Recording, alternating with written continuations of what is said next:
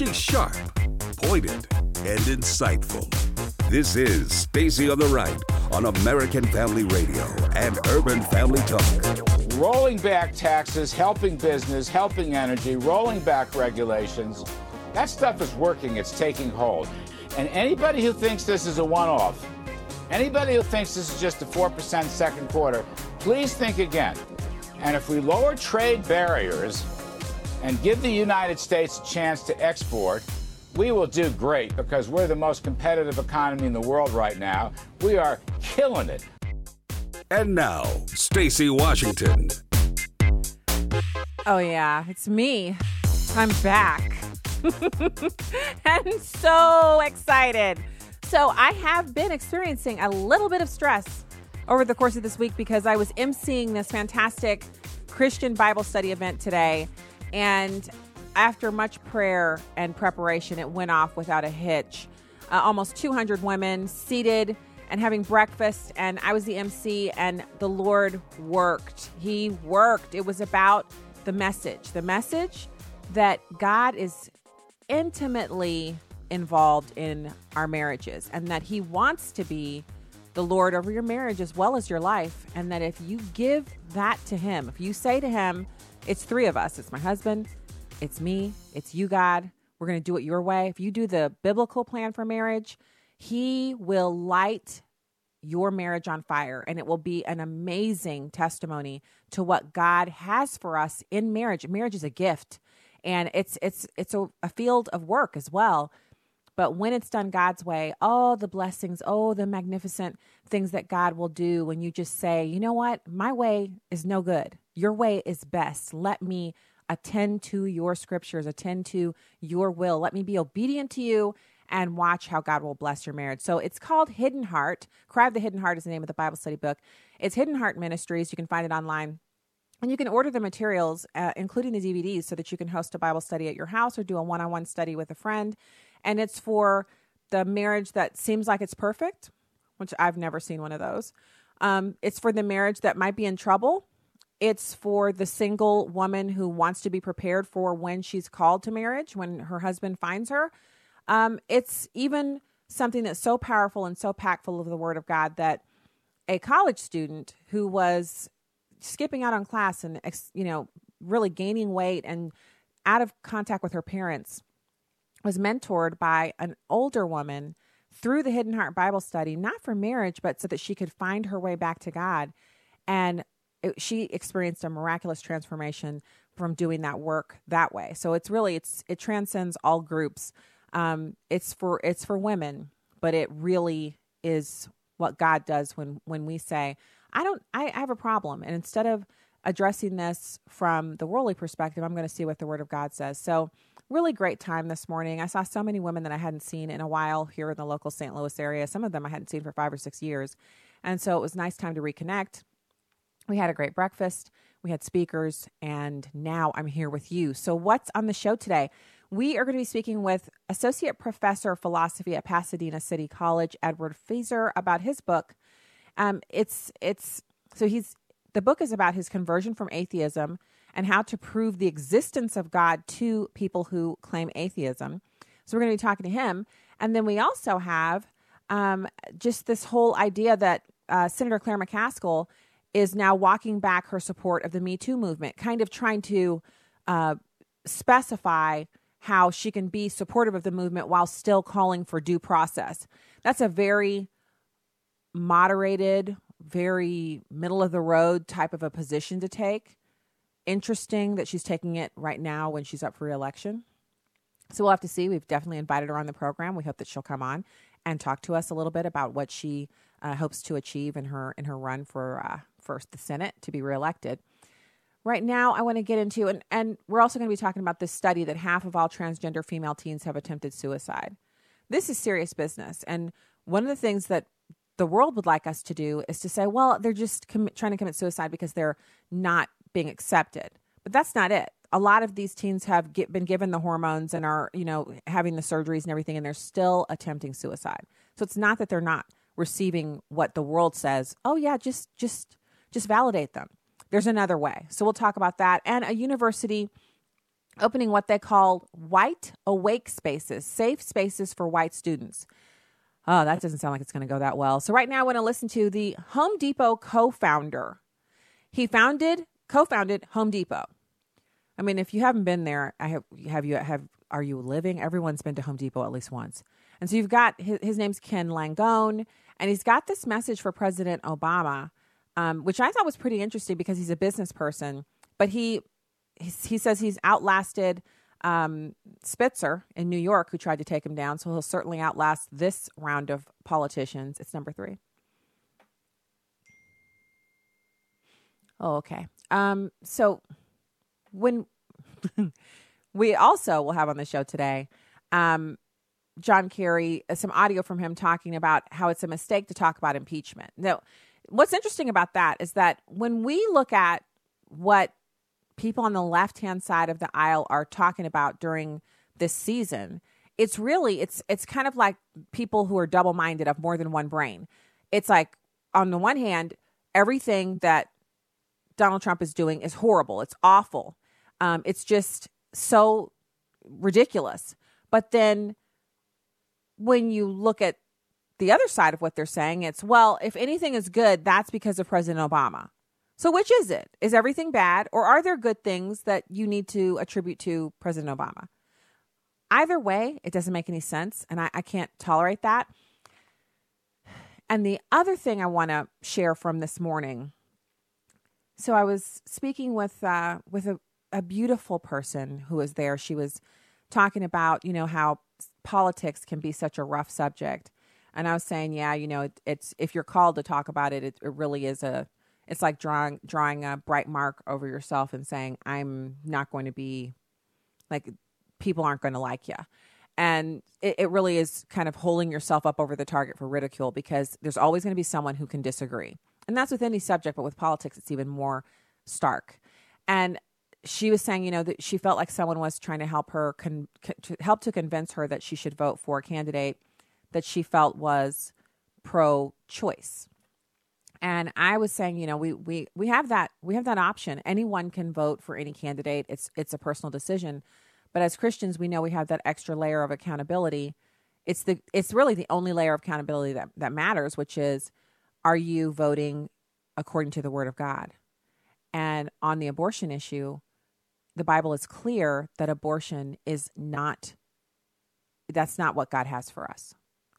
And so it, it's it was interesting to speak to someone who was actually kind of weighing back and forth of this political candidate yet she knew it was something that she didn't really want to be affiliated with and she felt that her friend was trying to kind of paper over the support of abortion from that candidate and so i just say you know no no specific candidate in mind but what does god's word say about the issue no matter what it is that you're voting on you can check god's word and you can know that it's either okay or it's not okay. There's there's an easy way to uh, to figure that out.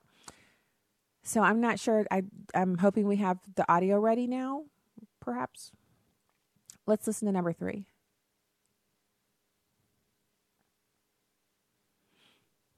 Okay. Well, um, so I want to c- call lines are open. Obviously, you can call into the show 866-963-2037.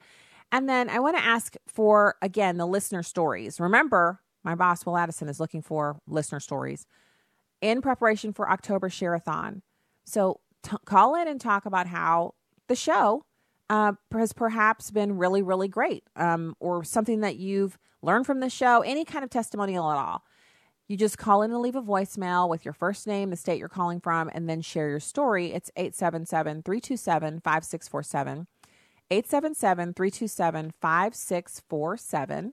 And we'd be so excited to chat with you. And also, we have to be really, you know, rejoicing over the fact that the hurricane has been reduced down to a category one and it's still going to dump huge amounts of rain and there will be some flooding and some damage, but certainly not a category four elevating to a cat five as was predicted praise God for answered prayer because a lot of people were praying about that across the country, hoping for the best, especially for those who had to evacuate. So uh, now let's listen to Ken Langone. He's the Home Depot co founder's message for Obama. He says, Go off into the sunset. Why don't you think the president is getting more uh, of the goodwill from this good economy, from these good markets. Uh, and now there's been a battle back and forth between he and President Obama who takes the credit for this bull market, the oh, longest in history. Who does? Oh, well, forget about Obama ought to do what every other great president did go off into the sunset and be, my, my lane says the, the, the, mother of the groom wear beige and keep your mouth shut. okay. What I'm saying is that, like it or not, Trump's base is rock solid. Donald Trump needs 15% of the voters to get reelected in 2020. That 35%, and everybody knows it, is rock solid. I, I, I would hope he would do things different than he does, but give the guy credit. The, the, the Koreans had that big parade. They didn't have a, uh, one of those Any things. Long-range missiles, right? right? we had a meeting with him. I, I, watched John Kerry on television this morning. Oh, we couldn't get a meeting with him. Trump got a meeting with him. W- what came of it? Well, we got three guys released. You don't think he's treated fairly? I, I'm not suggesting he's treated fairly. I'm suggesting he's getting. Th- I don't think he really cares about being treated fairly. And so that's a great question. Does does he care about being treated fairly? Well, if you read his Twitter feed, I think that it's pretty clear that President Trump does notice the differences, but does it stop him from going forward with his agenda? No. The answer to that is no. It it actually seems to spur him on. He seems more invigorated by the fact that he's not getting the same kind of treatment that others are getting. He highlights it constantly, and it is a rallying cry for his supporters.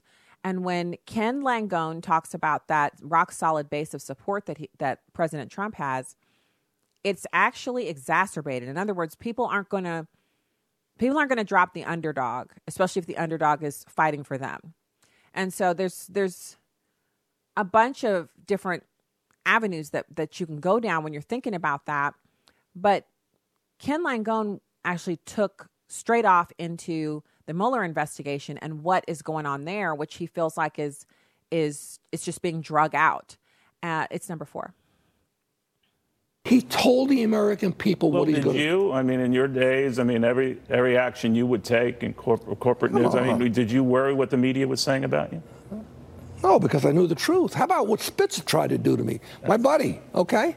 He's gone. Bye bye, Eliot. I'm still around. Where's Eliot, okay? You one of the few to take him well, on. You know, but, you know, Neil, let's understand something. We live in the greatest country on earth, and the American people spoke loud and clear. The establishment is shocked that Donald Trump won, but he won. He won fair and square. I don't, this Mueller investigation, come on, let, let's end it. Let's decide. Come out and say what you got. There's a, there's a notion here this guy should not be president of the United States. I beg your pardon. He won fair and square. He won 307 electoral votes. He is our president. Respect the office of the presidency. So, exactly where do we fall on that? Uh, you know, everyone has a right to their own position. I personally think we should offer the same kind of respect that was offered to President Obama. He was the president, you know, eh, didn't vote for him, didn't agree with his agenda, but he was the president. We have to pray for those who are placed in authority over us, and we have to have a, an attitude of, look, we know that we're going to have differences with any person who's placed in authority over us, but the Bible says that God turns the head of the leader whither or, you know, whatever direction he wants it to go in. And that includes for a leader that you don't like. All of them. And then you can vote differently next time. So when we get back, we're going to have Professor Edward Feser and more Stacy on the right. Keep it here.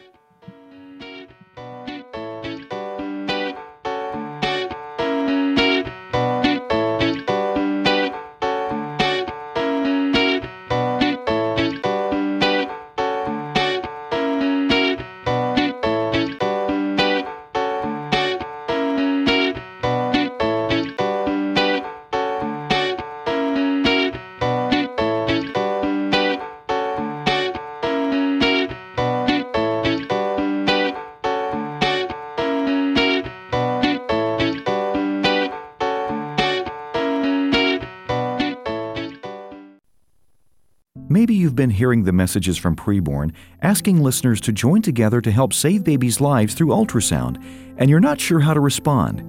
Here's the story of one woman who took that step. I heard about Mission Preborn just before December of last year and asked my husband if we could give at least 140. Just last week we received our packet. My husband came in the house and he was telling me this is our preborn packet, the ultrasounds. I started crying without even seeing them. Not only were there five babies, but one of the moms was having twins. We were just elated for that. For $140, you can sponsor five ultrasounds, and you'll receive a story and a picture of babies' lives that were spared. All gifts are tax deductible, and 100% of your sponsorship goes to saving babies. To donate, dial pound 250 and say the keyword baby, or go to preborn.com. Hi, I'm Crawford Loritts with a legacy moment. I love reading biographies. I've always been intrigued by the accomplishments of others, the motivations and forces that converged in their lives and caused them to make certain decisions or accomplish certain things. Some of the biographies I've read have been called the definitive work. In other words, very little, if anything else, can be added. This is all there is to say about this person or about his accomplishments. It's the last statement, the definitive work. Did you know God has written the definitive work? Nothing else can be added to what God has written, to what He's done. He's communicated His word in stereo, no, in surround sound to us. Listen to these powerful words from Hebrews chapter 1, verses 1 through 3. God, after He spoke long ago to the fathers and the prophets in many portions and in many ways, in these last days has spoken to us in His Son, whom He appointed heir of all things, through whom also He made the world. And He is the radiance of His glory and the exact representation of His nature, and upholds all things by the word of His power. When He had made purification of sin, He sat down at the right hand of the Majesty on high. Here in this text, we see that the Word of God was written, but God said that's not enough. I want to send a visible demonstration of my Word, all lodged in one person, my Son, the Lord Jesus. He is the visible fulfillment of biblical prophecy. Here's what I want you to remember today God has written the definitive work. Nothing can be added to it or subtracted from it. And His Son is the final statement. He is God. He is Lord. More information about the ministry of Crawford Loritts can be found online at livingalegacy.org. Welcome back to Stacy on the Right on American Family Radio and Urban Family Talk. Welcome back to the program. Thanks so much for being here today. Happy Friday. Friday, Friday. It's the day before the weekend. so we are happy to have you here. AFR.net, urbanfamilytalk.com. Thanks for being with us today. Wonderful to be broadcasting from the heartland. So let's talk to our next guest. We have Edward Feser. He's the Associate Professor of Philosophy at Pasadena City College and the author of the book, Five Proofs of the Existence of God. Professor, thank you for joining us today. It's great to be here. Thanks for having me. Sure. So let's talk about this. First off, um, here in my notes, it says that you were an atheist at one point, and now you're not. How did that happen? That's right. How that happened? It's it's a long story, but the short version is that I grew up. I grew up Catholic. I was I was raised religious, but I fell away in my teenage years, and I was an atheist for about ten years, roughly the 1990s, um, from the end of my undergrad years through graduate school. But I gradually worked my way back through the study of philosophy and, in particular, studying the traditional arguments for God's existence given by people like Aristotle, Thomas Aquinas, Leibniz, people like that.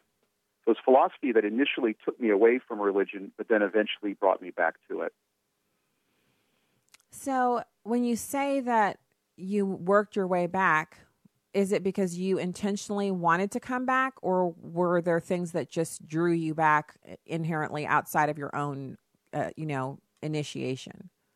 Yeah, it wasn't because I initially wanted to. In fact, a big part of the story is that I was teaching um, undergraduate students um, late in my career in graduate school, And one of the things we covered in Introduction to Philosophy class was the traditional arguments for God's existence. And I was very critical of them, but it got boring teaching them to the students just by saying, well, here's the argument and it's no good for this reason and so forth. So I thought, well, I want to make it clear to the students why anybody would have ever believed these arguments. And so I tried to sort of play the role, as it were, in class of someone who believed in them and try to explain to the students what someone who did accept the arguments would say in defense of them. And so I got into the literature on these arguments and, and saw what defenders of them had to say. And I gradually came to see that the criticisms that, that I and so many others had raised against them were not really good criticisms. And over the course of several years, I went from thinking that, oh, these are not good arguments to thinking, actually, they're kind of interesting arguments. And ultimately to thinking, wow, these arguments are correct and I've been mistaken all these years. Okay, so uh, give us one of the arguments that you were able to prove definitively that was a part of that process. Yeah, there are several arguments. I, obviously, I talk about five of them in my book. That's why it's got that title. Um, and so, to, but to state just one of them in its very simplest form, um, it's an argument that goes back to Aristotle, the ancient Greek philosopher, who's writing, you know, long before Christianity came around, 300 years plus before.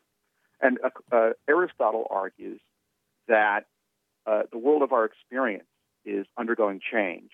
That change always involves going from potential to actual, but that this couldn't occur even for a moment unless there's something that changes other things without change, without itself undergoing change. Or to be slightly more technical, that actualizes the entire world, keeps it going, keeps it in existence without itself being actualized. He calls this the prime mover of the world, the unmoved mover of the world, uh, which he identifies with uh, with God.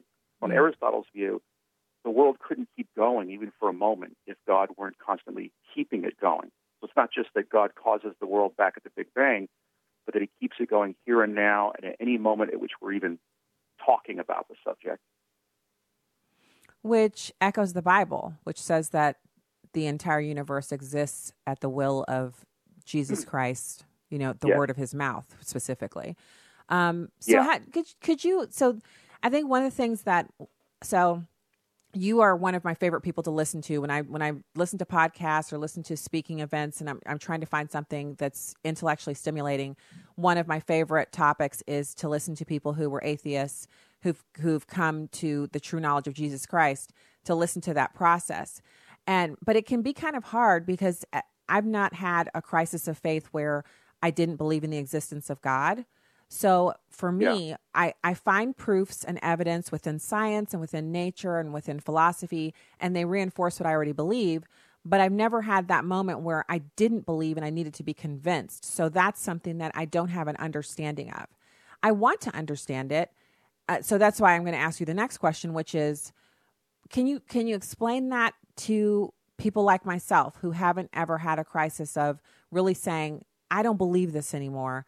how does it like what is it like when you you say you were raised in church but then you were kind of like this isn't for me i don't believe this anymore and then you eventually you kind of proved yourself back into it really because you were trying to right. prove the arguments but can you can you give us a peek into that well yeah i mean that's that's that's a good question. That's an interesting question. I think part of what's going on is i mean in my case as with so many other young people when you go to university and you're 18, 19, 20 years old, and you're encountering encountering criticisms of religion for the first time, well, you've already got that kind of adolescent rebellion thing going, and you're hearing things that you never heard before, you never heard growing up, and so that itself gives you gives gives it kind of an attraction. And I'm sure that was part of the story in my own case. That the fact that a lot of these writers I was reading for the first time, whether it's Friedrich Nietzsche or Bertrand Russell or David Hume or these famous skeptical philosophers, um, the fact that what I was hearing, these criticisms of religion they were giving, were things I was hearing for the first time, and it seemed to go against what most people believe, or at least what I've been brought up to believe. That gives it kind of an att- attraction, at least initially. Eventually, you grow out of that, and you look at things from a more mature point of view. And not everybody who does so ends up becoming religious again. But if the circumstances are right, as they were for me, it did eventually lead back to that, lead back to religion. So, okay, you have the five arguments in the book and i'm on the amazon page. I'll put the link in for everybody. Um, if you're if you're listening on radio and we're that the that's the the bulk of our audience is terrestrial radio um, and that's where our listeners are, are primarily located.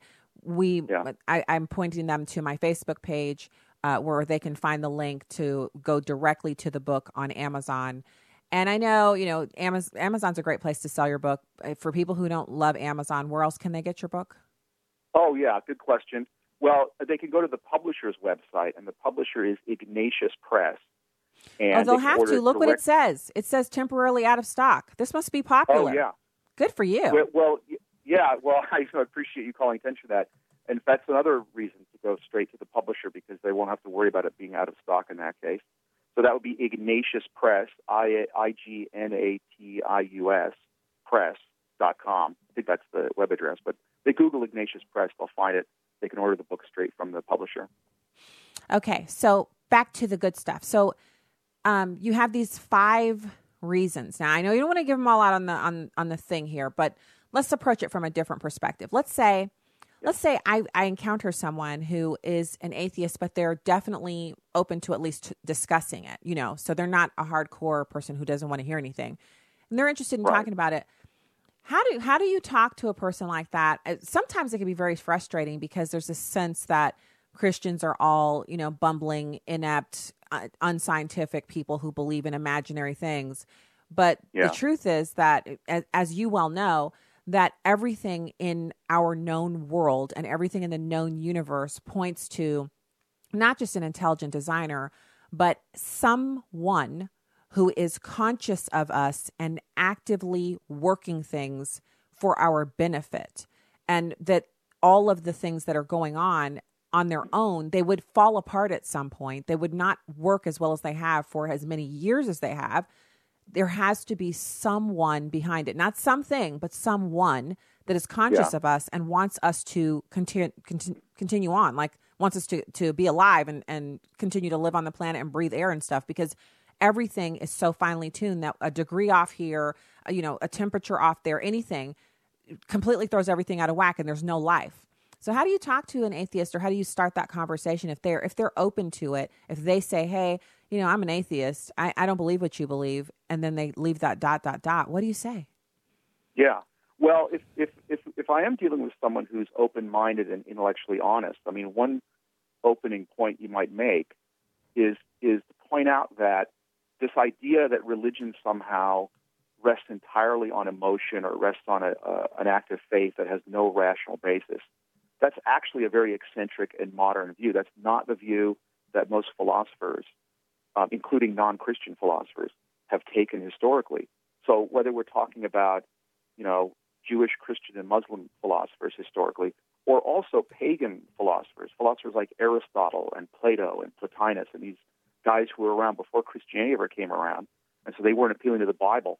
All of these thinkers took the view that God's existence could be rationally demonstrated that you didn't you didn't require an appeal to scripture or divine revelation. And so the real debate from their point of view was not whether or not to believe in God. They thought that could be established through philosophical proofs. The real question was, okay, should you go on from there and become a Christian or a Jew or a Muslim or what have you? That's where the real action was, as it were, for them. And atheism was not even a serious option for most uh, thinkers historically, most of the great thinkers in the history of philosophy. And so part of what I want to do in the book is to reintroduce the modern reader to the arguments of these great thinkers of the past, including non Christian, non Jewish, non Muslim thinkers like Aristotle and uh, Plotinus. And then sometimes when an atheist hears that, it's surprising. But then they're open to hearing, oh, what were, what were these arguments they actually gave? That's, that's interesting. So that would be one opening move you could, you could make. Hmm. So I, now I want to move into kind of like the, the the bread and bread and butter stuff. So, do you feel like you experience more joy in your life, and that your life is is more impactful, or that you have a, a, a happier existence now that you've returned to a life of faith, or was it better before when you didn't have kind of the the worry of morality and all of that?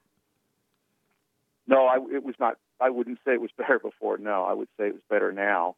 But what I you know, one of the things I like to emphasize in the book is that, of course, there's much more to human life and much more to the religious life than the intellectual side, than just, you know, giving philosophical arguments and uh, engaging in philosophical speculation and so forth. However, that is a big part of human life because we are, unlike other animals, We have the ability to think. We have the ability to reason and to understand. And so, one of the points I like to emphasize in the debate with atheists is that religion is every bit as rational an aspect of human life and satisfying to our intellects, to our minds, as it is to our emotions and so forth, as any other part of human existence, as just as much as science is.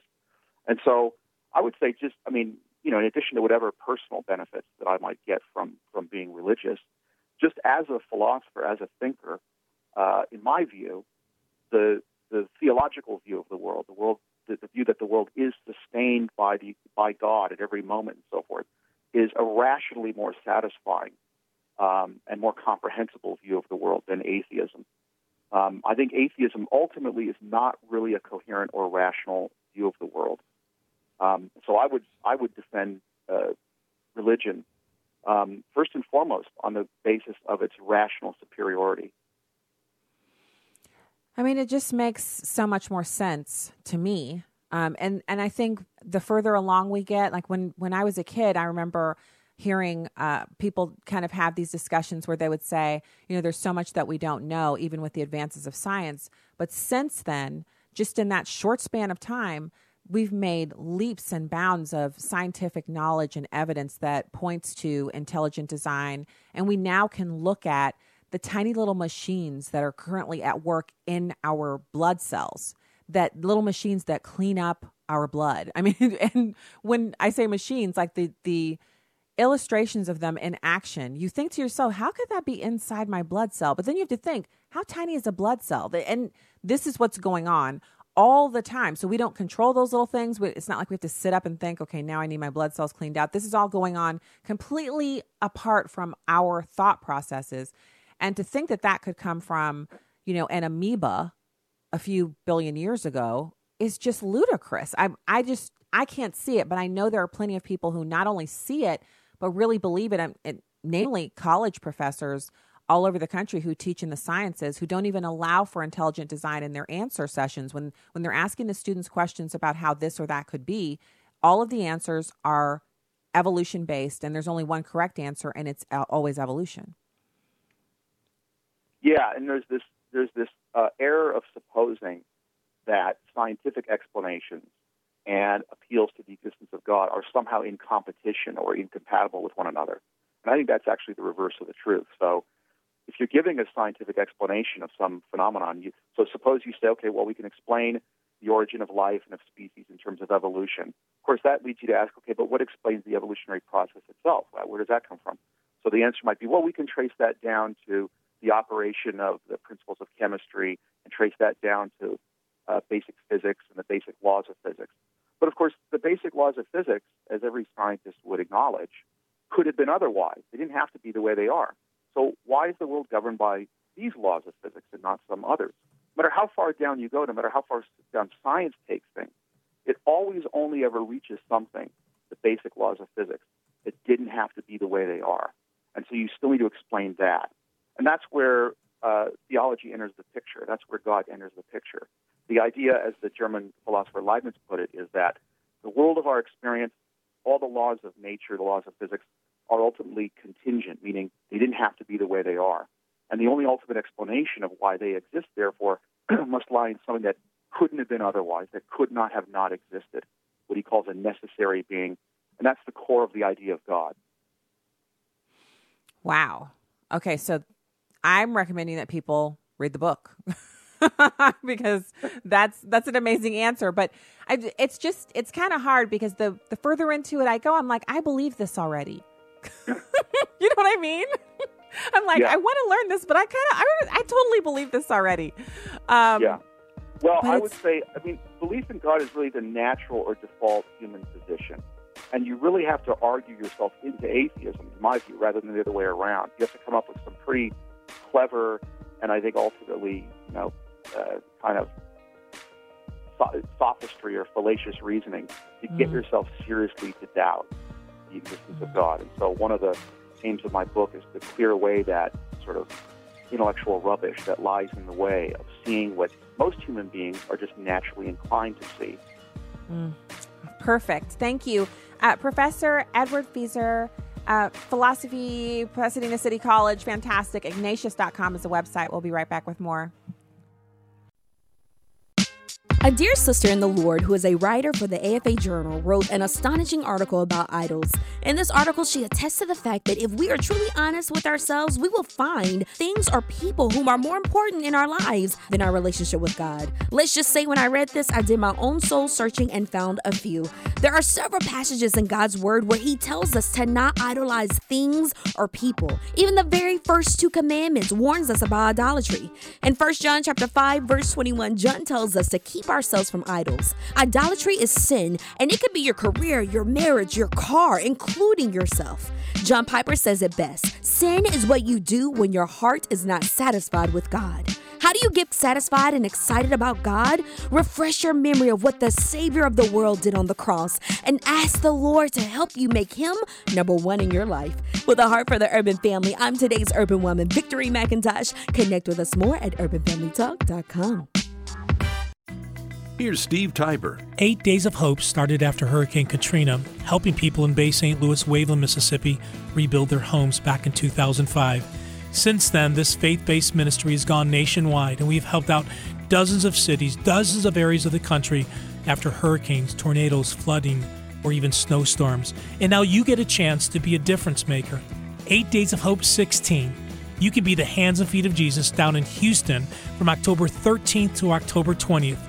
You can come for as little as three days or stay all eight days. We provide the food and lodging. We're looking for skilled professional and people like me who are less skilled and just want to give back. For more information, go to our website, 8daysofhope.com. Click on the event, 8 Days of Hope 16, read the FAQs, and learn more about how you can make a difference with 8 Days of Hope. Learn more and sign up to be a part of 8 Days of Hope 16 in Houston, Texas at 8daysofhope.com. That's 8daysofhope.com. Securing America. Some international airline travelers can leave their passports in their bags and pose for a camera instead. Please step forward, look at the camera. Thank you very much. Facial recognition technology unveiled at Dulles International Airport takes a quick scan of faces and compares them to passport photos and other identifying images. Jeff Williams with the Metropolitan Washington Airports Authority says if there's not a match, I would get an alert on this screen here that would show me that that person was not verified for boarding. So at that point, I can pull them aside and manually check their identification and verify if they're able to be on that flight. Security experts say the technology will save passengers time as well as stop imposters, but privacy advocates are concerned. The American Civil Liberties Union has said facial recognition technology could be used for general, suspicionless surveillance systems. In Washington, Rachel Sutherland, Fox News.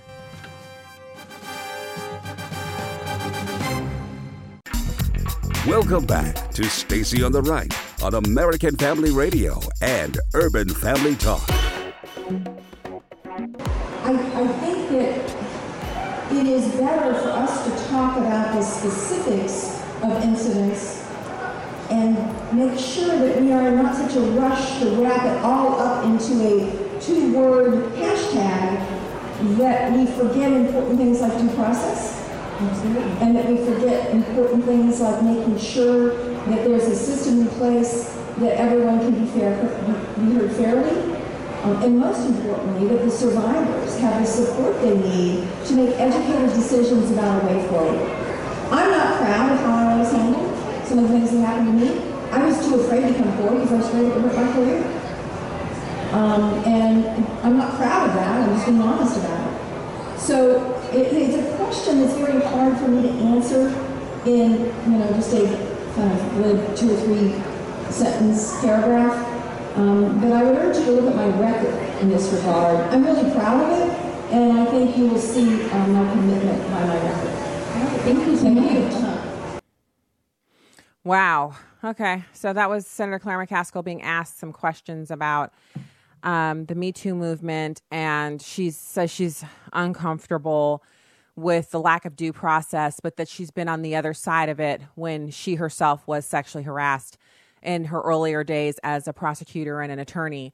And one thing that she really felt like, you know, um, I don't know, she she just felt like she felt like she fell down on the job because she didn't press charges against the people that she says were in the wrong. And I think, you know, a lot of women have that in, in their their history. But it doesn't really it doesn't smooth over the fact that there's a there's a lot more to it than that, right? There's there's there's more to it than just hey, you've been accused and now you're guilty. So we've swung from one side where men were you know they were able to do what they wanted with impunity in some cases. Not all men, but in some cases because there was no mechanism for people to uh, to to file a complaint or you know women weren't believed so they didn't say anything now we've swung from that extreme to the other extreme, which is you only need to accuse someone and then you can destroy their career and their life and their livelihood and, you know, kind of run them out of, out of, uh, town on a rail and that's it. There has to be some place in between that. And, and I think we find the answer in our current justice system, which is you're innocent until proven guilty. You have to be willing to come forward and face the person you're accusing. You have to bring the allegations in a timely fashion and I, all of these things are hard. And I know they're hard because I'm a woman. But I also know that if we if we tolerate just saying all you have to do is say like 100% of women have to be believed, then what about the woman uh, that accused the Duke lacrosse players and turns out that was nothing? What about the two guys who were run out of their colleges on a rail and had their reputations ruined only to find out that the girl who accused both of them did not actually tell the truth. And now she's being brought up on charges. But it, what where did those guys get their year of college back that was wasted fighting these allegations and the fact that they were expelled? How are their records cleared?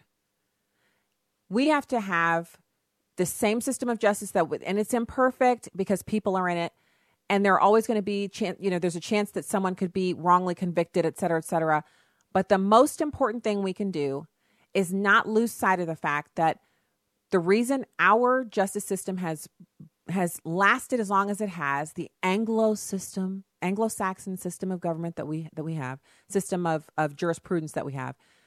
The reason it's lasted so long and it's worked is because it has been evenly applied as much as possible. There have been mistakes, obviously, and that, that it has stood the test of time because of the importance that has been placed on innocent until proven guilty. Now, in today's super fast highway, super highway of information, instant notoriety, all of that, it's incumbent upon us to take a step back. And so you're not guilty just because, you know, uh, someone said that you're guilty. No, no, you're not. Not only are you not guilty, but you are innocent until proven guilty. Innocent until proven guilty that has to be what we want because it's just as easy for um, a woman to be accused of sexual harassment and to be taken down without any kind of proof as it is for a man. It's not going to happen as often, but again, as as I say when I'm talking about the Mueller investigation or the treatment of President Trump who was then candidate Trump or any of this stuff, look, you don't want to be in the position where you're falsely accused and have everyone believing that false accusation instead of giving you the opportunity to be innocent until proven guilty as well. And we all deserve that. And the reason that that's in our justice system is because previous to that in England, you know, Great Britain, the the empire that was Great Britain, there were certain, you know, it depending on what class you were. If you were a serf or a peasant or somebody who worked for other people, um, or maybe you couldn't read and and you know you couldn't write your name, then you could just get hauled off. It wasn't it wasn't like you got a court case. You didn't have defense. You know, you didn't have a an attorney pleading your case. You just would show up before the magistrate and he'd say, "You've been convicted of poaching before." Well, yes, I have. So now you're you're going for transport, which meant you were going to die. And that man could do that to you when you had no recourse. There was no appeal process, et cetera, et cetera. So that's how we came to this system of government because our founders did not want people being sent off to death or put into work camps or convicted simply because they were poor. We still don't have it perfect, but at least we have the rule of law that says everyone's innocent until proven guilty. it's incumbent upon the rest of us to operate within the court of public opinion and just refuse to believe every accusation that's lobbed out until it's been investigated. In this atmosphere, you can see where people might uh, maliciously lob accusations. And that brings me to Norm Macdonald. He uh, he made a statement about this, and now everyone's saying he should lose his job. You know, he shouldn't be. He, you know, he he's not a good person. Norm Macdonald, um, the actor, and he said he wouldn't be surprised to see someone commit suicide after these accusations because they're not given an opportunity to defend themselves. It's just, hey, you were accused. You're out of here. You're fired. You're nothing. You're, you know, get out of the public eye. I'm not talking about the accusations that were substantiated. I'm not talking about accusations that, you know, you've you've had people come out and provide proof. I'm not talking about that. I'm talking about this this notion that your company is supposed to fire you and let you go to stop the, the horrible backlash without even ta- considering the fact that you might be innocent. But if you're Les Moonves, you get an investigation and a $136 million package and you get to kind of coast along. And then even if you are found guilty of whatever, you still got that $136 million. The, you see the double standard there? So that's not right. The college age boys who were accused should have had the same ability to have an investigation without being expelled from school as Les Moonves has. He's he's just chosen to step away. His career is pretty much over anyway. He's ready for retirement at any point he could retire. He's a wealthy man. But he's afforded all of this access and opportunity and that you know he can defend himself while two college boys and they, they just happen to be black but they were innocent i don't care what their ethnic background was they were innocent and they were run out of their college because of this accusation by this girl.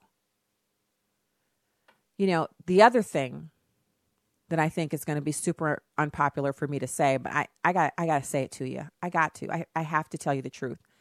The fact is, a lot of this is promiscuity run amok, where people are just giving in to whatever desire they have, and then afterwards, because you're you're basically opening yourself up to an intimate situation with a person of low moral character. And then when that person of low moral character then turns on you and accuses you of rape when it was really consensual, how can you be that surprised? The person is basically having an intimate relation with a stranger. So I will never blame the victim, but what I will say is an ounce of wisdom in these situations. In other words, just keep your pants on, keep them zipped up, keep your knees together, enjoy having, you know, friendships, hanging out, whatever. Don't go there. If more people would rein in those desires, we'd have less of an opportunity for people to say, I was harassed. You know, I, this was this this happened, that happened. They did this to me. How about you next time some person is offering you no questions asked free intimate relations, person you've never met before, sounds like a trap. Parents, talk to your kids about this.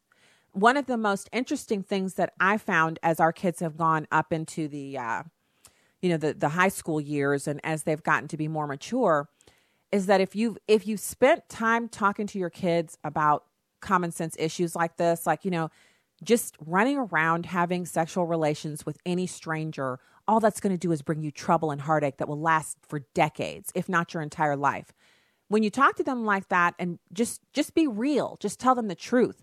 The stories from your own family, the stories from your own personal, you know, your own past, whatever you've got to use as true testimonials, just tell them instead of keeping it to yourself.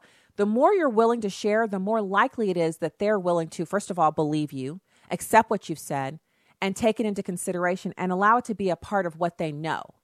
Because it, you know how it is with kids. They can hear you say something and it can be something that they know you believe or that they know you want them to do. But if it, you want it to be a part of what they know, then you have to kind of, you, you have to take off the, you know, I'm your parent. I've never made a mistake before. I wear a robe of righteousness that is of my own making because I have never, ever, ever made a mistake. Throw that puppy off and just get real. Look, when I was a teenager, this is how I was and you know it was my fault that i just didn't have any sense and so the, here's here's what i reaped from sowing those seeds kids get that and they're much more likely to believe you and kind of make that internal decision well i kind of don't want to go that way now my parents kind of warned me about that. That's just not. It goes in. It it takes root. It's it's effective. Just like that's why they have testimonials at church because there's nothing more real than hearing someone tell you how they fell down 50 times and got back up that 51st time and they realize that you know god is real and he's got some saving grace for me that i need to gra- grab hold of and lock onto it and never let it go. That is why testimonials are so real. So don't forget to use your testimonial with your kids and tell them the truth. And it, so it doesn't mean they won't ever make any mistakes but think of the heartache that can be avoided if we just train our kids up to latch on to the word of God and to live for him and to kind of lay down our need to be perfect in the eyes of our kids and instead of that really demonstrate to them that look mistakes have consequences and I've made a few and here they are. And then once you've told them about that you know the the, the word says we're supposed to speak about God's word. In the morning when we rise up in the noonday and as we go down for bed. We're supposed to continually meditate on God's word, and we're supposed to keep the, His word on our mouths all the time, uh, when and keep the children with us as well. So you know, I'm I'm I'm not uh, homeschooling, so my kids aren't with me all day, but I I just know that the more often I talk to them about it, and I can see them sometimes, they're like, "Oh my goodness, mom, we know this stuff."